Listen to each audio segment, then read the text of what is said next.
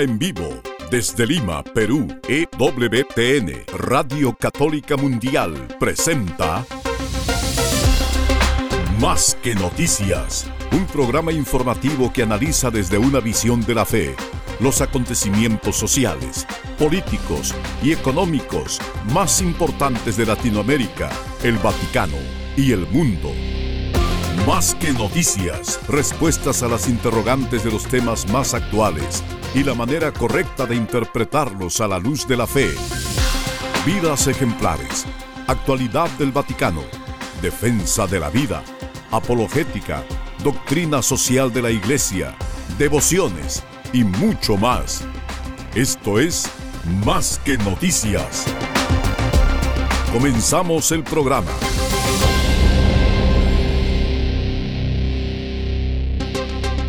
Amigos, un gusto saludarlos desde la redacción central de la Agencia Católica de Información, ACI Prensa en Lima, Perú. Somos parte de la gran familia de WTN y nos agrada mucho poder estar con ustedes gracias a Radio Católica Mundial, que también es parte de esta familia cuya misión es proclamar el verbo eterno, la palabra eterna de Dios. Qué bonito que así el Señor se ha revelado como palabra eterna porque nos da la importancia justamente de ser fieles a su palabra.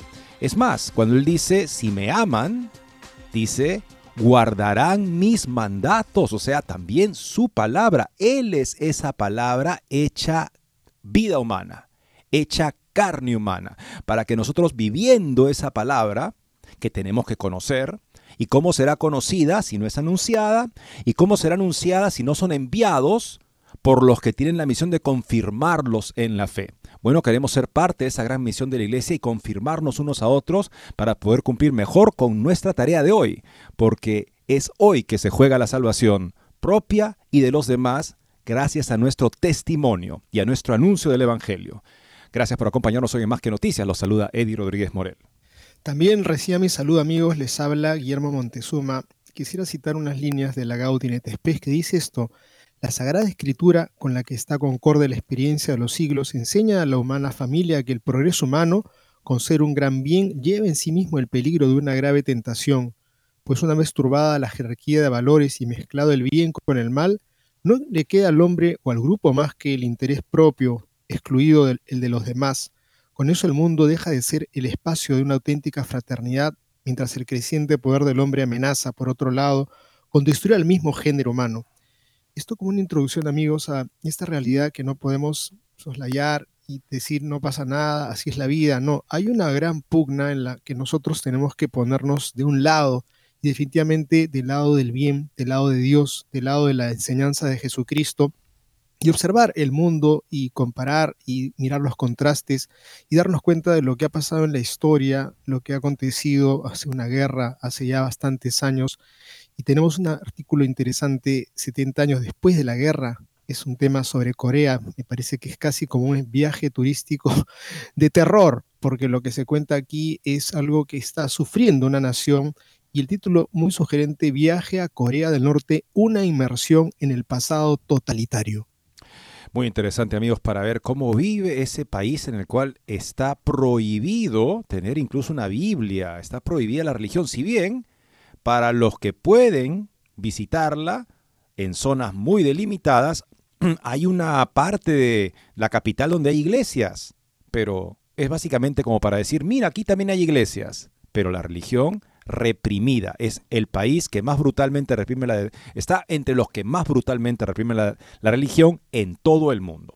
Por otro lado, amigos, tenemos una nota interesante escrita por Russell Shaw, que fuera por años también este encargado de comunicaciones de los obispos en Estados Unidos, y ha tenido parte, ha tenido experiencia en varios sínodos, y por lo tanto tiene algo que decirnos de cómo han sido los sínodos en el pasado y lo que está pasando con esta ¿cómo podríamos llamarla, no? Fiebre de sinodalidad en la que tenemos sínodos constantemente y se crea una impresión constante en la iglesia de que cualquier cosa podría cambiar.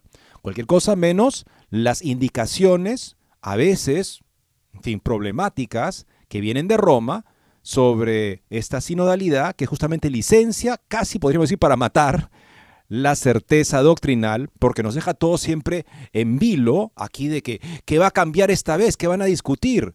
No debería ser esa la misión de nuestros pastores, ¿no? sino más bien confirmarnos en la fe. Veamos qué nos dice Russell Shaw al respecto de este sínodo en curso con el artículo sobre la cuestión de los sínodos. Y tenemos, amigos, dos notas interesantes de lo que es no el sínodo de la sinodalidad, sino el sínodo en concreto de Alemania, en donde pues nuevamente concita la atención y es que ahora está llevándose efecto en Roma pues un encuentro de los obispos alemanes con la curia para dialogar sobre el sínodo que se lleva en esta nación y que ya todo el mundo sabe hacia dónde está apuntando. Y apunta a algo que ha salido de pronto de la boca del mismo eh, personaje tan importante que es Georg el jefe del episcopado alemán, que ha, le ha salido del alma o quizá de los labios o un acto fallido que será, pero reconoce querer fundar la iglesia de un modo diferente. Por otro lado, amigos, una interesante nota publicada por Religión en Libertad. ¿Por qué mienten sobre la película de trata infantil que denuncia este crimen, Sound of Freedom?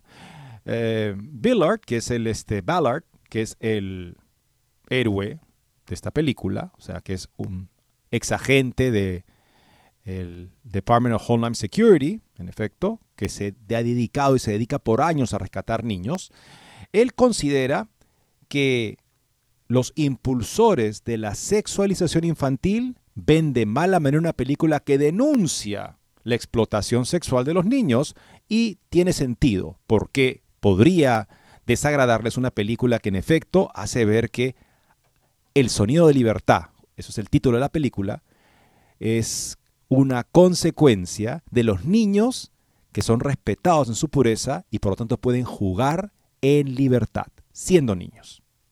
Amigos, y si fueran las elecciones de los Estados Unidos y el único criterio fuera el tema del aborto, las políticas proabortistas de Biden lo dejarían derrotado, pues la inmensa mayoría de estadounidenses son contrarios a estas políticas. Estamos hablando de un 58% que quedaría simplemente fuera del camino. Y bueno, vamos a darle los pormenores de esta cifra cada vez más creciente de aquellos que rechazan el aborto en Estados Unidos. Por otro lado, amigos, Catherine Lecuyer, especialista en, en, pedagogía infantil, una psicóloga, justamente que tiene, participa constantemente también, es invitada justamente a dar su parecer sobre esos temas, ha escrito una carta abierta a los directivos de colegios que usan tablets para la educación de los niños. ¿Por qué será? Tiene muy buenas razones la experta. Con esto y más amigos regresamos después de esta siguiente pausa. No se vayan. No se muevan de EWTN, Radio Católica Mundial. Enseguida regresamos con Más que Noticias.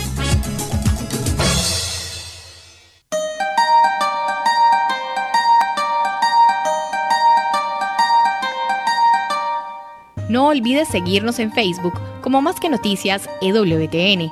Allí podrás encontrar las noticias que tratamos día a día en el programa. Además, pueden escribirnos con sus comentarios o sugerencias.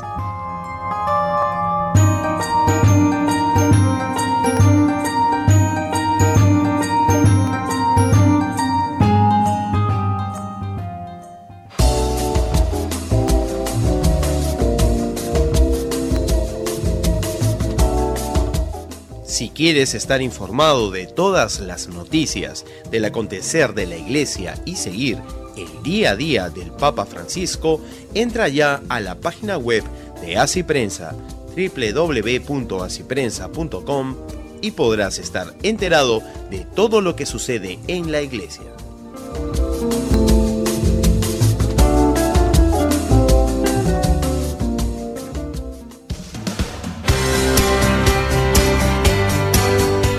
Ya regresamos en EWTN, Radio Católica Mundial, con su programa Más que Noticias.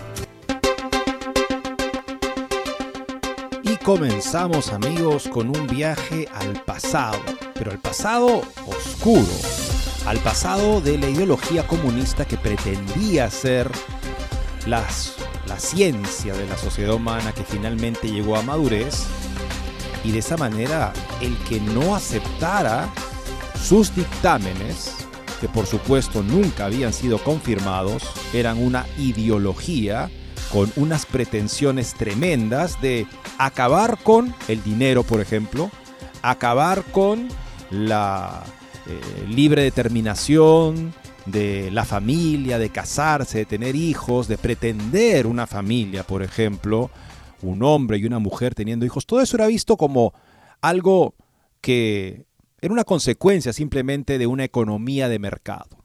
Y la economía de mercado había creado desigualdad social y por lo tanto había que acabar con todo lo que le sirviera de apoyo a esa economía de mercado, comenzando con la familia monógama, por ejemplo, porque supuestamente a partir de tener una familia monógama, monógama, donde un varón y una mujer se casan para tener hijos exclusivamente entre ellos, se estaba eh, creando una situación en la cual tenía que haber propiedad privada y entonces la sociedad de mercado y entonces el capitalismo y finalmente la explotación de las masas desposeídas y todo lo demás. Y el que, el que quiera que se opusiera a esa receta impresionante y tremendamente equivocada, como las consecuencias lo demostraron, tenía que ser destruido, reeducado o destruido. Y la reeducación era una destrucción de la propia personalidad para que alguien se convirtiera simplemente en un número más, un peón más de la ideología que encumbraba a ciertos personajes, los que tenían el poder político, que vivían una vida muy privilegiada y muy lejana de la igualdad económica que predicaban.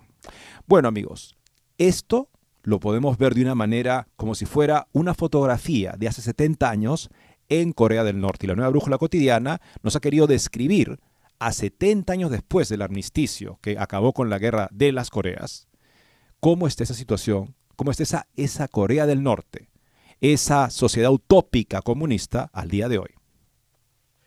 Viaje a Corea del Norte, una inmersión en el pasado totalitario. Un día como hoy, 27 de julio de 1953, hace 70 años, se firmó en Panmunjom el armisticio que puso fin a la guerra de Corea Corea del Norte ha estado congelada desde entonces. Visitarla es como hacer un viaje en el tiempo. El 27 de julio de 1953, el armisticio de Pumanhong sigue vigente hoy y nunca ha podido integrarlo con un tratado de paz. Las dos Coreas, después de todo, es un gran experimento social. Dividir en dos a un país homogéneo en términos de idioma, historia y cultura, en una mitad realizar el comunismo y luego comparar ya te lo dicen los chinos cuando estás a punto de cruzar la frontera. Visitar la República Popular Democrática de Corea es como entrar en la China de Mao Zedong. En 2016 tuve el privilegio de hacer un viaje de cuento de hadas a la República de Corea del Norte. Escribí unas cuantas cosas con la debida cautela. Este, eh, eh, no es que temiera por mí, sino por aquellos con quienes había hablado. Ahora ha pasado un tiempo. Me he desplazado a través de las muchas fotos y videos robados, entre comillas, y todo me viene a la mente. Escaparate. Las visitas guiadas te muestran la capital, su escaparate con rascacielos como una ciudad de negocios, y unas cuantas excursiones a lugares dignos según su criterio. Por lo tanto, viajes festivos y aburridos, pomposos y kitsch. Kitsch quiere decir con un tipo características así muy muy clichés de ciertos estilos, y te cuentan cuántas veces nos ha visitado el eterno presidente y bla, bla. Las plazas solemnes e ilimitadas, las imponentes estatuas de bronce de Kim Il-sung y Kim Jong-il, los monumentos hechos de hoces, martillos y puños cerrados altos como palacios, el faro de la lucha de la idea Juche, una filosofía absurda inventada por el propio Kim Il-sung, teníamos prohibido llevar pantalones cortos o sandalias. Dentro de la casa incluso la obligación de llevar zapatillas. Teníamos que comprar y colocar un ramo de flores. Teníamos que hacer una amplia reverencia delante de las estatuas. Y hay de señalar con el dedo índice. Es una falta de respeto. Muchos de los edificios futuristas están vacíos. Por ejemplo, el impresionante hotel Yu Yong, que se estrecha en forma de pirámide azul. La guía del gobierno nos dijo que aún no estaba terminado. No es cierto. Te explica luego el, guía italiano. Al no poder asumir los gastos de gestión para muy pocos usuarios, está destinado a permanecer deshabitado. El hotel faraónico Yang en las montañas de Miyoyang también está cerrado por la misma razón. solo se usan para decir, nosotros también tenemos rascacielos, pero no es su bolso. El Ruk-Yong, por ejemplo, fue fabricado íntegramente por los egipcios y entregado llave en mano. Atención, siempre estamos hablando de la capital, que es un lugar reservado para las clases privilegiadas, con estándares que luego son incapaces de sostener en otras ciudades. Para residir allí se debe tener cierto estatus, conducta y juramento de fidelidad. Los pobres son sistemáticamente rechazados necesidades energéticas hasta la capital está de rodillas. La noche de Pyongyang es oscura, las farolas son escasas. Todo esto, aunque la electrificación es el tema omnipresente y obsesivo, el escudo oficial del Estado representa central de hidroeléctrica y poste de alta tensión y la revolución técnica es un capítulo de la Constitución. La mordaza fue cuando para iniciar un video que hubiera ilustrado las metas logradas en electrificación, tenían que encender un generador diésel, obviamente importado. Increíble, toda la falsedad, no están para la vista y adentro no hay nada. Eh, muy expresivo de lo que es esta ideología comunista, ¿no? Trata de proyectar supuestamente una sociedad justa, pero adentro es un campo de concentración que destruye el alma y los cuerpos de los hombres. Continuamos con esta nota. El agua corriente, el agua potable, es casi inexistente. Con la excepción de algunos hoteles para funcionarios y personal extranjero, en todo el país el agua no pasa por los grifos. Junto al fregadero hay un barril, a veces incluso decente, un signo, este, en fin, este especial, sobre el que flota un balde para ser utilizado para las manos y el baño. Está prohibido fotografiar una lista muy larga, obras de construcción y trabajadores en general, cualquier edificio cubierto por andamios o en restauración, discapacitados o personas mayores, y luego todo el paisaje extraurbano, cada vez más el campo. Y salvo contextos solemnes, está prohibido filmar militares. Pero, ¿cómo hacerlo? En la República Popular China casi todo el mundo lleva uniforme.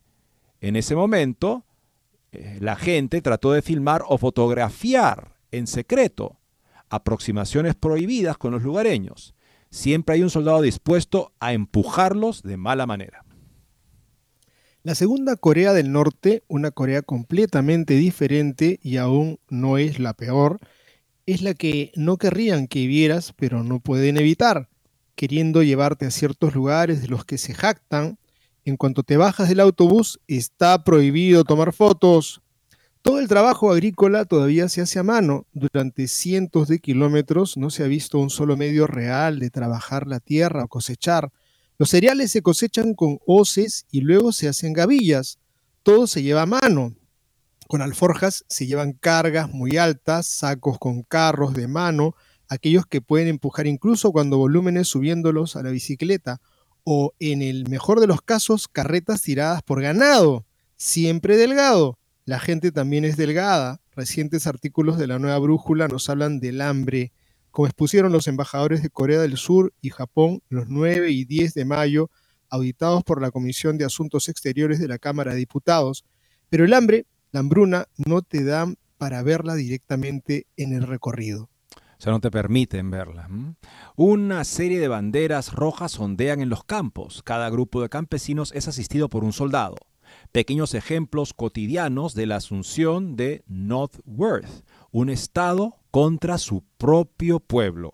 El control es fundamental para contener un poco los robos, aunque todos sepan que se llevan bien campesinos y soldados. Para el transporte de larga distancia en las carreteras principales encontrarás algunos camiones, a menudo militares, pero son rarezas. En la República de Corea, lo que ves son peatones y bicicletas generalmente. Los ferrocarriles están en ruinas, los vagones separados con vegetales tejidos, un, carril bici peatonal que discurre junto a las vías es lo más utilizado. Entonces no le falta nada, tienen hasta la autopista, cuatro carriles con macizos de flores, como los nuestros, pero está vacía, atravesada por algunas bicicletas y peatones. En un momento un puente pretencioso, como el Autogrill Pavesi, un puente bonito en Italia. ¿Podemos comer? No, está completamente deshabitado frecuentado solo en los baños, cuando sea necesario cruzar la calzada, basta con ir por el asfalto. Los oradores públicos administran la música, alternando con eslogans los pensamientos de los queridos líderes, generalizado en todo el país, aún más generalizado en el campo, a partir de un llamado de atención a las 5, incluso los domingos, tal como lo hicieron en Camboya de Pol Pot. Militarización de toda la sociedad. Todo está impregnado de la presencia del ejército. La mitad de los hombres y algo menos de las mujeres visten uniforme. Al menos un tercio de la población son soldados. Súmale los escolares uniformados con pañuelos rojos, luego los que usan chaqueta porque también hay escasez de ropa. En fin, es un país uniformado.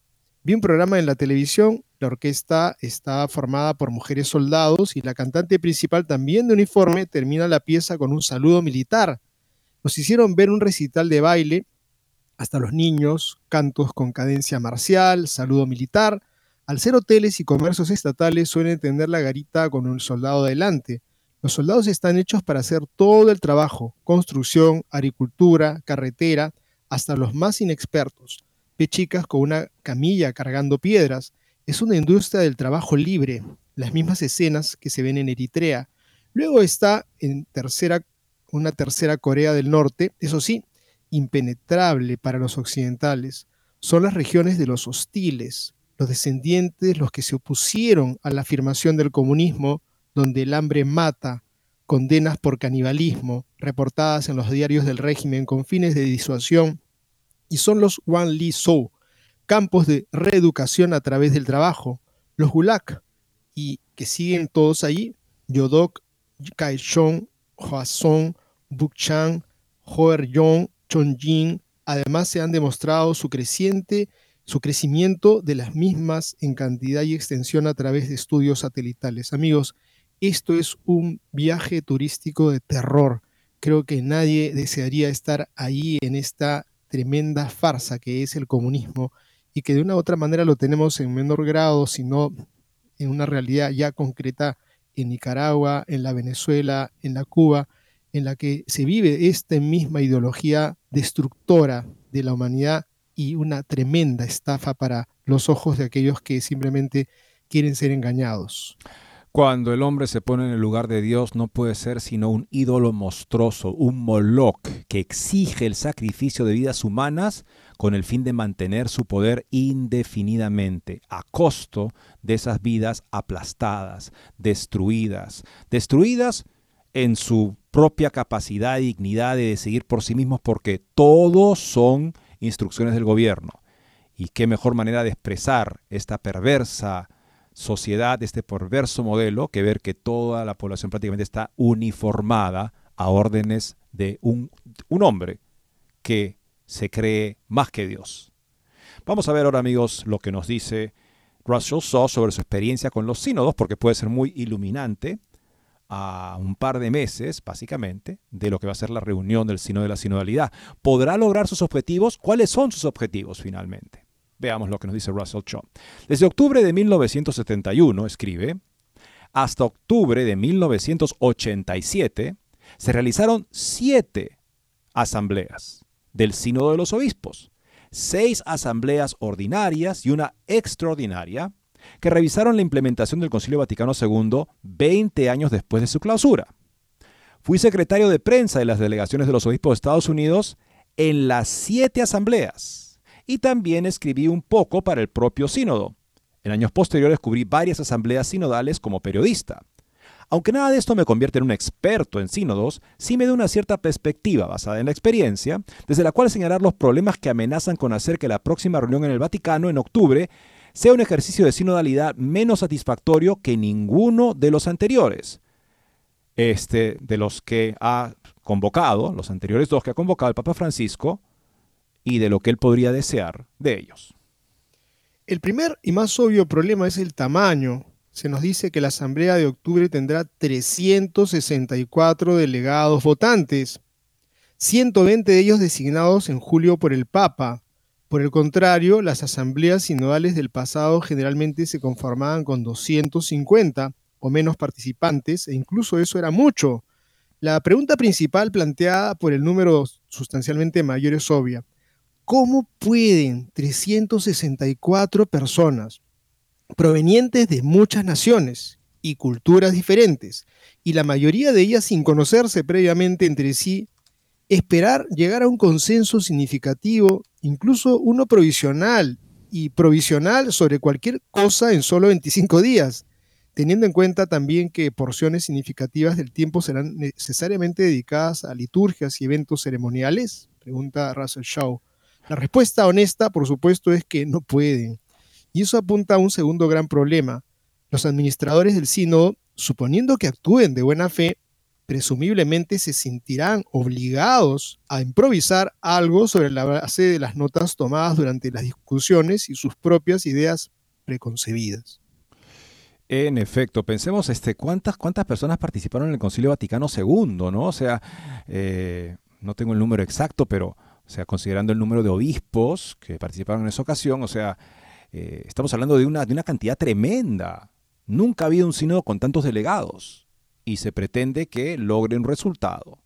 Un resultado en base a la conversación, a la deliberación o en base a resultados predefinidos. Eso es lo que justamente eh, eh, parece estar amenazando esta reunión. Con el tiempo agotándose, el producto de trabajo se presentará, el, el, instrumento de trabajo, se presentará a los cansados participantes en un momento en que muchos buscarán algo, cualquier cosa, que señalar como fruto de la primera etapa del sínodo sobre la sinodalidad. Desafortunadamente, sin embargo, todo el procedimiento también conducirá contribuirá a las sospechas de manipulación ya existentes. Y recuerde, por cierto, que una segunda asamblea sinodal, presumiblemente definitiva, y está programada para octubre del 2024. Si es tan grande y difícil de manejar como se perfila la primera etapa, es difícil ver cómo puede escapar del mismo destino infeliz e inconcluso que su predecesor.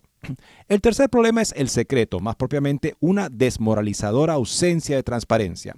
Al prepararse para los sínodos del pasado, la Conferencia de Obispos de Estados Unidos eligió a sus delegados durante las sesiones abiertas de sus reuniones generales con la prensa presente. Al Vaticano no le gustó eso, pero los obispos persistieron. Durante las sesiones del sínodo, además, los estadounidenses realizaron conferencias de prensa periódicas y dieron entrevistas individuales. Al Vaticano tampoco le gustó eso, ya que prefirió limitar el flujo de información a sus propias ruedas de prensa.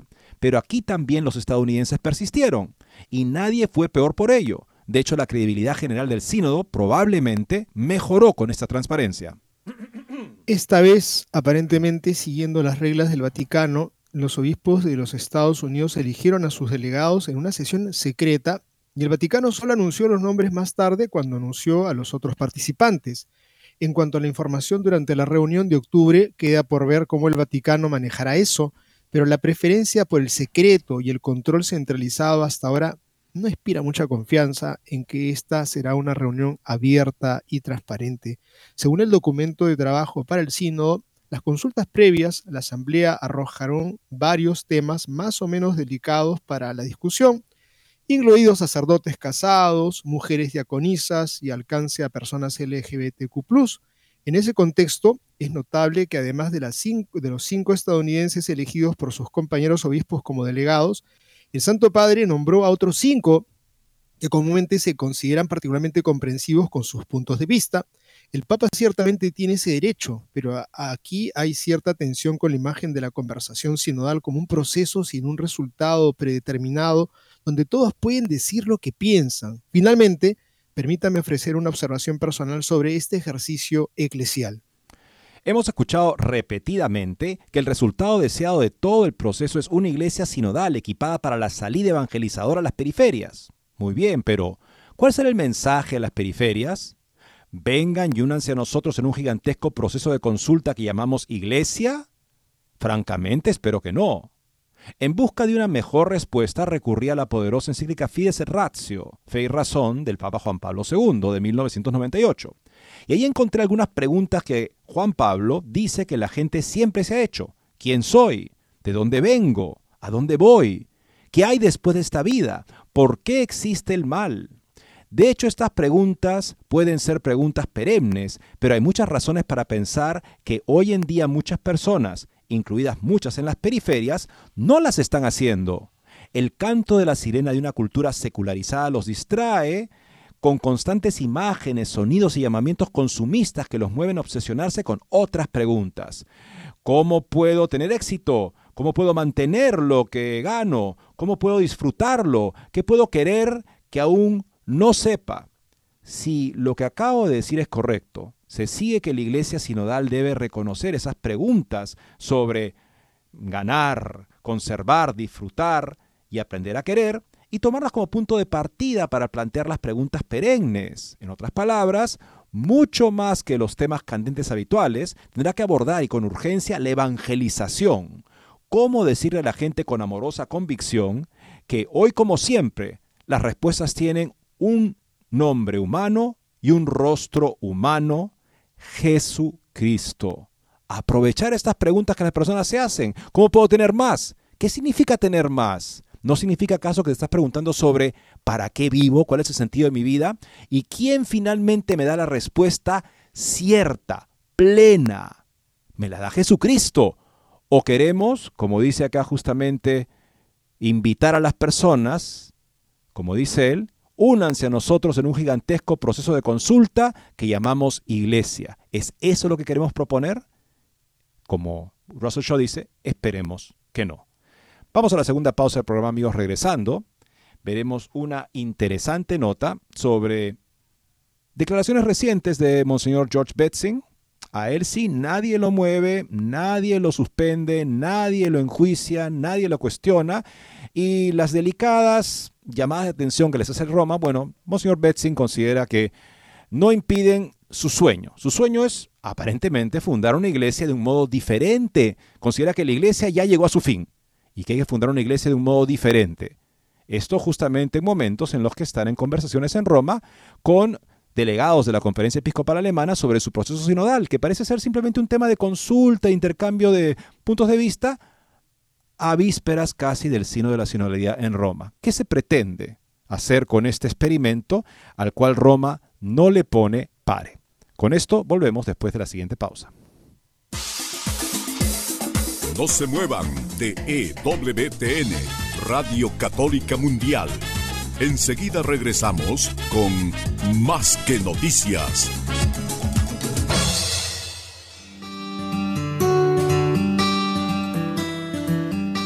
En la página web de EWTN podrás encontrar los programas de EWTN Radio y Televisión.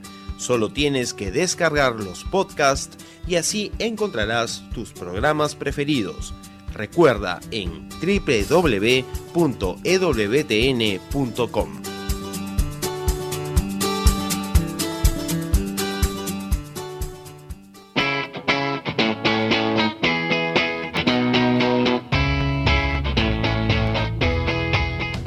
Te invitamos a que visites la página web de Asiprensa www.asiprensa.com donde encontrarás todas las noticias y actualidad de la Iglesia en el mundo. No lo olvides, www.asiprensa.com.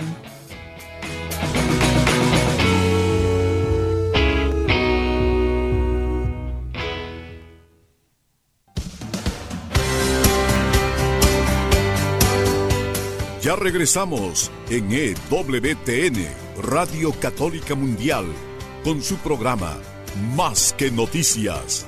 Para comunicarse en vivo con Más que Noticias, nos pueden llamar desde Estados Unidos al teléfono gratuito 1-866-398-6377 y desde cualquier parte del mundo al 205-271-2976. Muy elocuente y acertada esa casi definición de esta nueva iglesia que se quiere aparentemente y se promueve a través de la sinodalidad, un gigantesco proceso de consulta interminable, donde todo puede ser discutido excepto esa consigna que todos deben aplaudir sin pensarla mucho, de este gigantesco proceso de consulta, que todos llamamos ahora iglesia. Eso estamos invitando a las personas. Eso fue lo que propuso Jesucristo cuando nos envió a anunciar el Evangelio. Lo hubiera dicho claramente él si pensara que eso es la iglesia. Lo que él dijo es, anuncien el Evangelio a toda criatura. El que cree se bautice se salvará, el que no crea se condenará. Eso parece ya inaceptable, porque si es un gigantesco proceso de consulta, o eso será en adelante la iglesia, entonces todos podrán venir y sentirse completamente a gusto en ese tipo de proceso de consulta sin ser incomodados mínimamente con eh, los diez mandamientos o con la doctrina moral de la iglesia o con nada que pudieran ellos preferir no, no acoger del mensaje cristiano. Eso nos haría un tipo de iglesia con lo que llama el cardenal McElroy, que practica la inclusividad radical. Pero entonces ya no estamos hablando de la revelación del Dios viviente, en el cual tenemos dos alternativas, la conversión y la santidad, o si no, estar afuera. No porque Dios nos quiere excluir, sino porque nosotros no queremos acoger la verdad. Confiemos más en los pensamientos de nuestro corazón, como dice la Virgen en su Magnificat, que Dios rechaza a los que se engríen en los pensamientos de su corazón.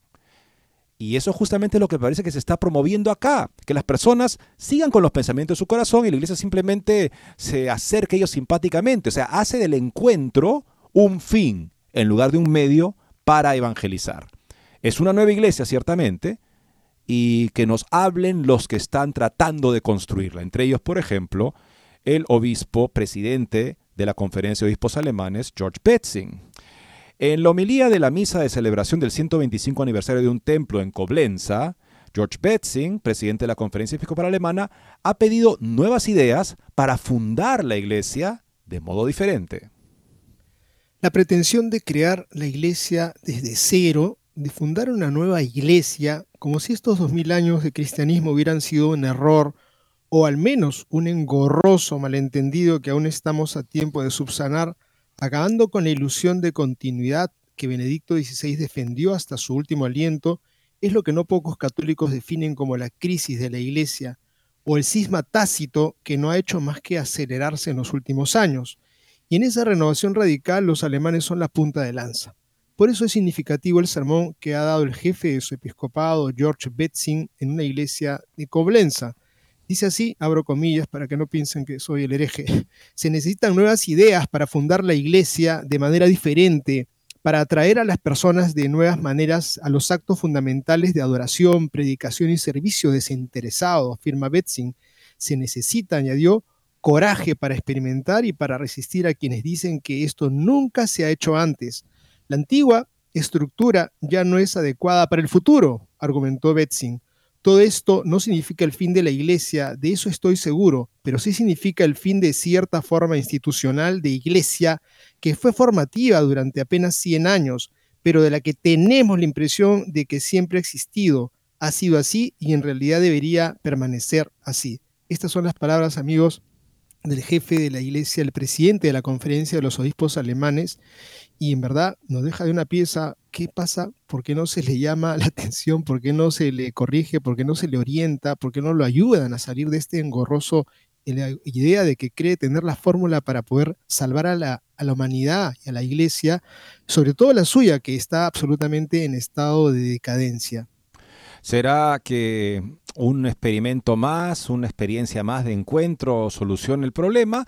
¿O será más bien que los envalentona para hacer la punta de lanza de lo que finalmente llegará a ser un resultado sinodal no tan extremo como el de ellos y por lo tanto legitimado, justamente por no ser tan extremo como los alemanes. Es eso, este proceso. Me parece genial justamente esta frase, ¿no?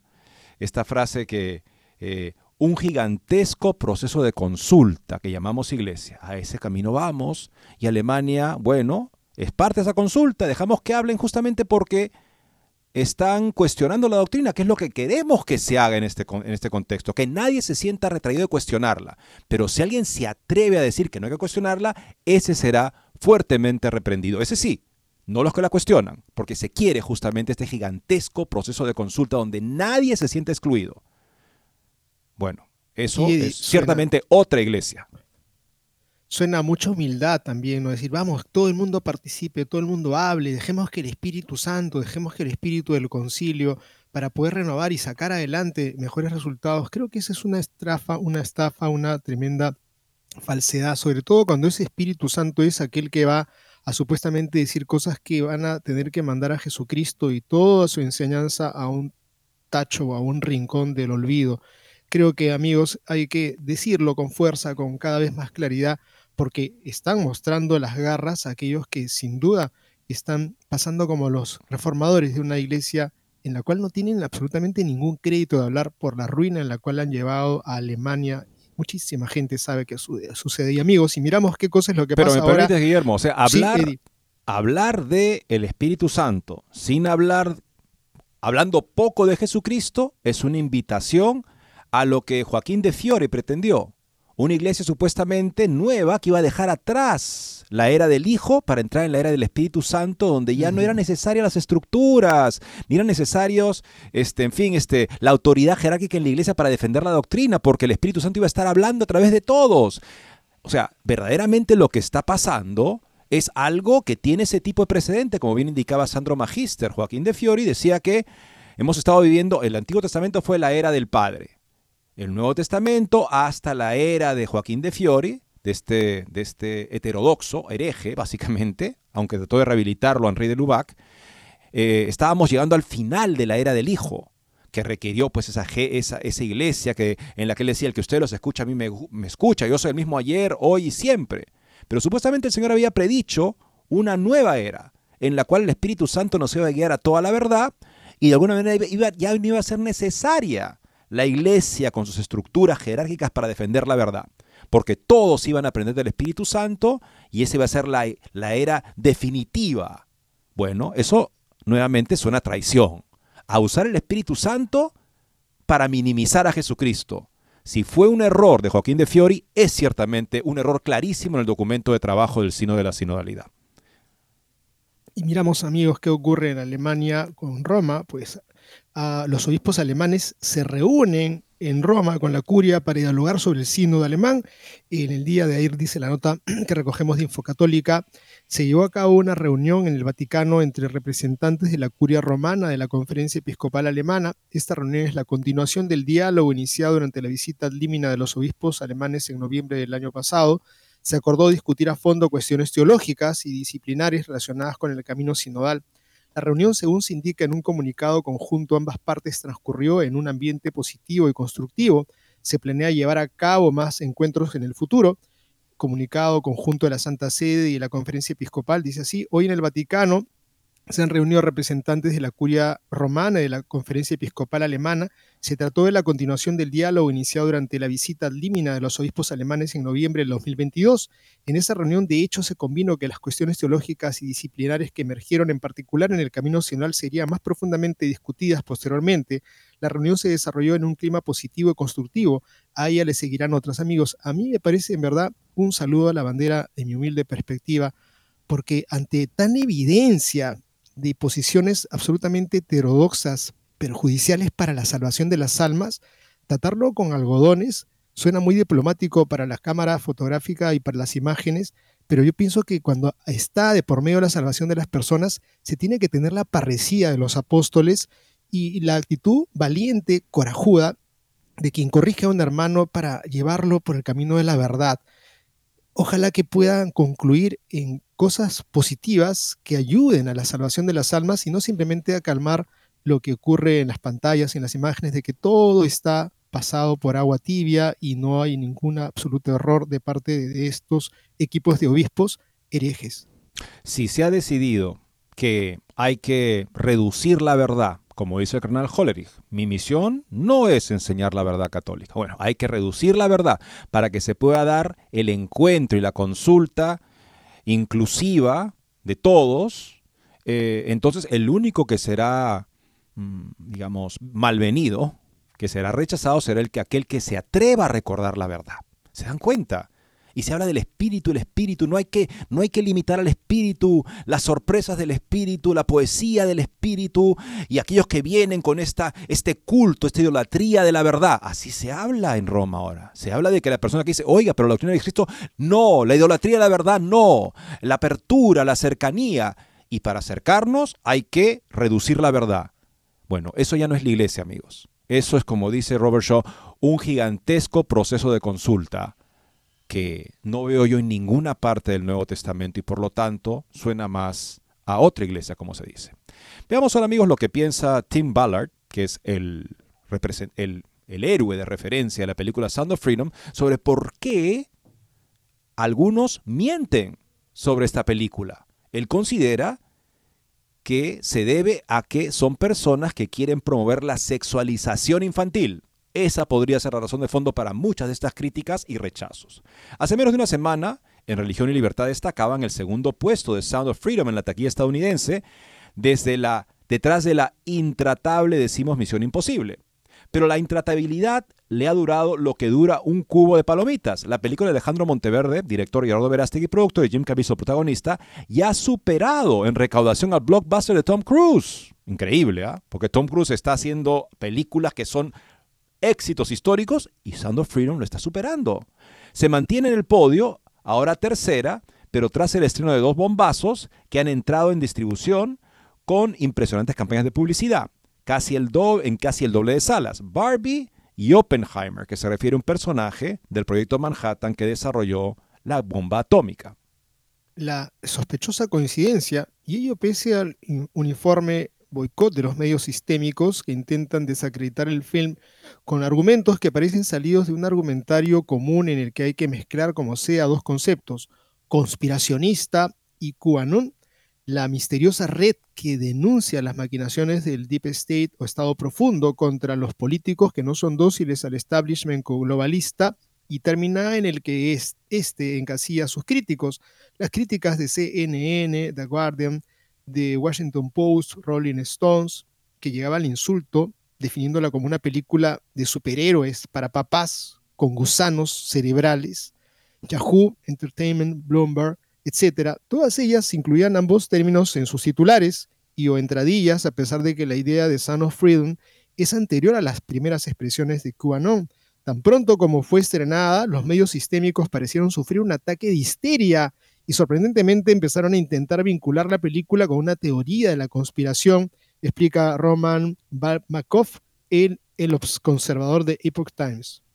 ¿Por qué tan pronto? En algún caso hay coincidencias asombrosas, como quien fuese elegido por Bloomberg para hacer la reseña de la película fuese Noah Berlatsky, quien considera que los pedófilos son un grupo estigmatizado y fue director de comunicaciones de la Fundación Protasia, que blanquea a los que denomina personas atraídas por menores en lugar de pederastas o pedófilos y promueve sus intereses. Ah, ese fue el que escribió la reseña de Bloomberg. Interesante.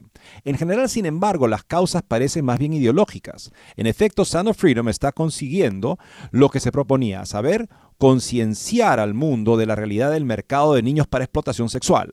La actriz Mira Sorbino, que hace de la mujer de Tim Ballard, el héroe de real de los rescates a quien encarna Caviezel, ha destacado en alguna entrevista las conciencias de la alta calidad, las consecuencias de la alta calidad de la película. Es arte puro, magníficamente hecha, magníficamente interpretada, magníficamente fotografiada. Toda la película es arte puro. Y eso te mete en la historia y te inspira para involucrarte, para pasar de una genérica y pasiva concienciación a un auténtico compromiso. Al asalto de la inocencia infantil, Sound of Freedom está actuando, y también lo han expresado así Verástegui y Caviezel, como una llamada de alerta a los padres para que estén pendientes de sus hijos, solo de que no los secuestren, no, no solo van por ahí los tiros, sobre todo de que no sean víctimas de confusiones que faciliten la labor de los pedrastas. Y esto en Estados Unidos ha sido un tema de actualidad candente durante todo el año pasado, cuando en los consejos escolares ha habido una cascada de intervenciones de padres, algunas de ellas viralizadas, como el padre vestido de Julio César, pidiendo a las autoridades académicas que dejen de corromper a los menores con ideología de género, adoctrinamiento woke y propaganda trans. Esa exhortación a los padres que estén atentos a cuánto pueda convertir a sus hijos en objetivo inquieta a un movimiento que pretende, uno, rebajar la edad de las relaciones sexuales consentidas con adultos. Dos, hacer obligatorio el adoctrinamiento sexual, incluso práctico, a niños de educación primaria temprana. Tres, confundir a los niños sobre su identidad sexual mediante la ideología de género y los grupos de presión trans, convirtiéndolos en ratas de laboratorio para tratamientos hormonales y mutilaciones genitales. La opinión de Tim Ballard En una reciente entrevista en el canal cristiano CBN, Tim Ballard coincide con esta perspectiva. Vivimos una época que olvida a los niños. La gente presume de lo contrario, pero los niños son ahora extremadamente vulnerables. Los profesores en las escuelas públicas están intentando darles lo que realmente no es sino pornografía. Se está refiriendo a los programas de educación sexual que les enseñan, por ejemplo, a masturbarse o a reconocer el cuerpo del sexo contrario. Se está intentando que los niños tengan edad para consentir. Es espantoso, añade. ¿Crees que un niño de 13 años puede consentir? Es terrorífico. Ya veo a los pedófilos salivar con todas estas políticas. Quieren a los niños sexualizados. Quieren que los niños tengan capacidad para consentir a cosas monstruosas. ¿Por qué? ¿Cuál es la próxima monstruosidad?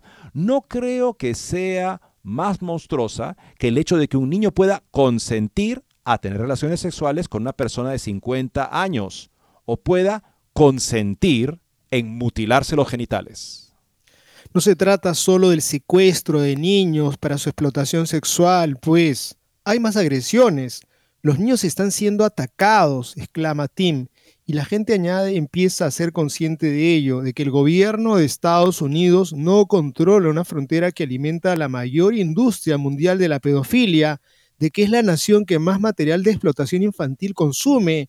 Los niños están siendo atacados de muchas formas, insiste Ballard. La gente lo ve así y reacciona cuando de repente aparece una película y expone lo que malos tipos le hacen a los niños. Según Ballard, los medios que atacan a Sound of Freedom mienten sobre ella y saben que están mintiendo. Cualquiera que vea la película sabe que no hay en ella nada de QAnon, como dicen la CNN o Rolling Stones u otros. Es curioso, pero cuando en 2014 hicimos el rescate, todos esos medios informaron sobre el encantados, aplaudieron nuestros esfuerzos. The Guardian, la MSNBC, la CBS, la CNN. Estuve muchos de ellos y de repente 10 años después dicen que todo eso no es verdad. No, la historia no ha cambiado. Sois vosotros los que habéis cambiado. ¿Y cuál es el cambio? Vosotros, continúa Ballard dirigiéndose a los medios sistémicos, os habéis involucrado en esta cultura sin Dios. Woke, donde los niños pueden convertirse en objeto, en objetivo, en nombre de su liberación. Y como la gente está harta de que los medios sistémicos mientan sobre la película, van a verla. He visto podcasts de personas que fueron a verla pensando que se trataba de algo QAnon, de conspiración, y cuando ven que se trata de niños rescatados, enfurecen y entonces hablan. En esa campaña boca oído, es esa campaña boca oído la que ha llevado a Sound Freedom a superar la recaudación de Misión Imposible, exhibiéndose en un 25% menos de salas.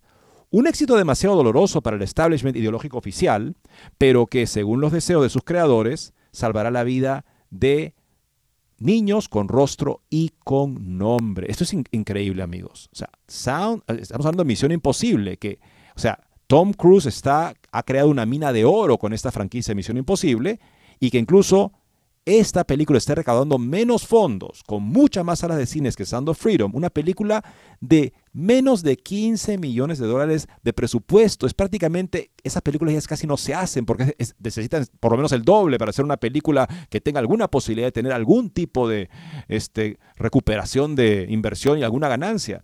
Pero Sound of Freedom ciertamente está tocando un nervio en la sociedad que las personas que se han acostumbrado a pensar de acuerdo a un progresismo que ya no respeta ni es capaz de entender la pureza y la inocencia del niño y por lo tanto lo asalta con mensajes que lo sexualizan, ya no puede entender. Recuerden el título, Sonido de Libertad. ¿Cuál es el sonido de libertad? El sonido de la risa y de los, del juego de los niños cuando se protege su inocencia y se los deja ser niños. Amigos, llegamos al final del programa, no sin antes decirle, esta película no trata simplemente de evitemos los secuestros, no, tenemos que ser parte de una solución de gente que busca adoctrinar a los niños, hacerles daño en su psiquis, eh, confundirlos en su identidad. Tenemos que ser valientes, nos toca a todos porque la naturaleza nos llama a proteger a los más débiles pero sobre todo Dios nos llama a no escandalizar a los niños y además hacernos nosotros niños para encontrar el reino de los cielos. Muchas gracias por su sintonía. Hoy día jueves eucarístico, busquemos a Cristo. Ahí está presente en el Santísimo Sacramento.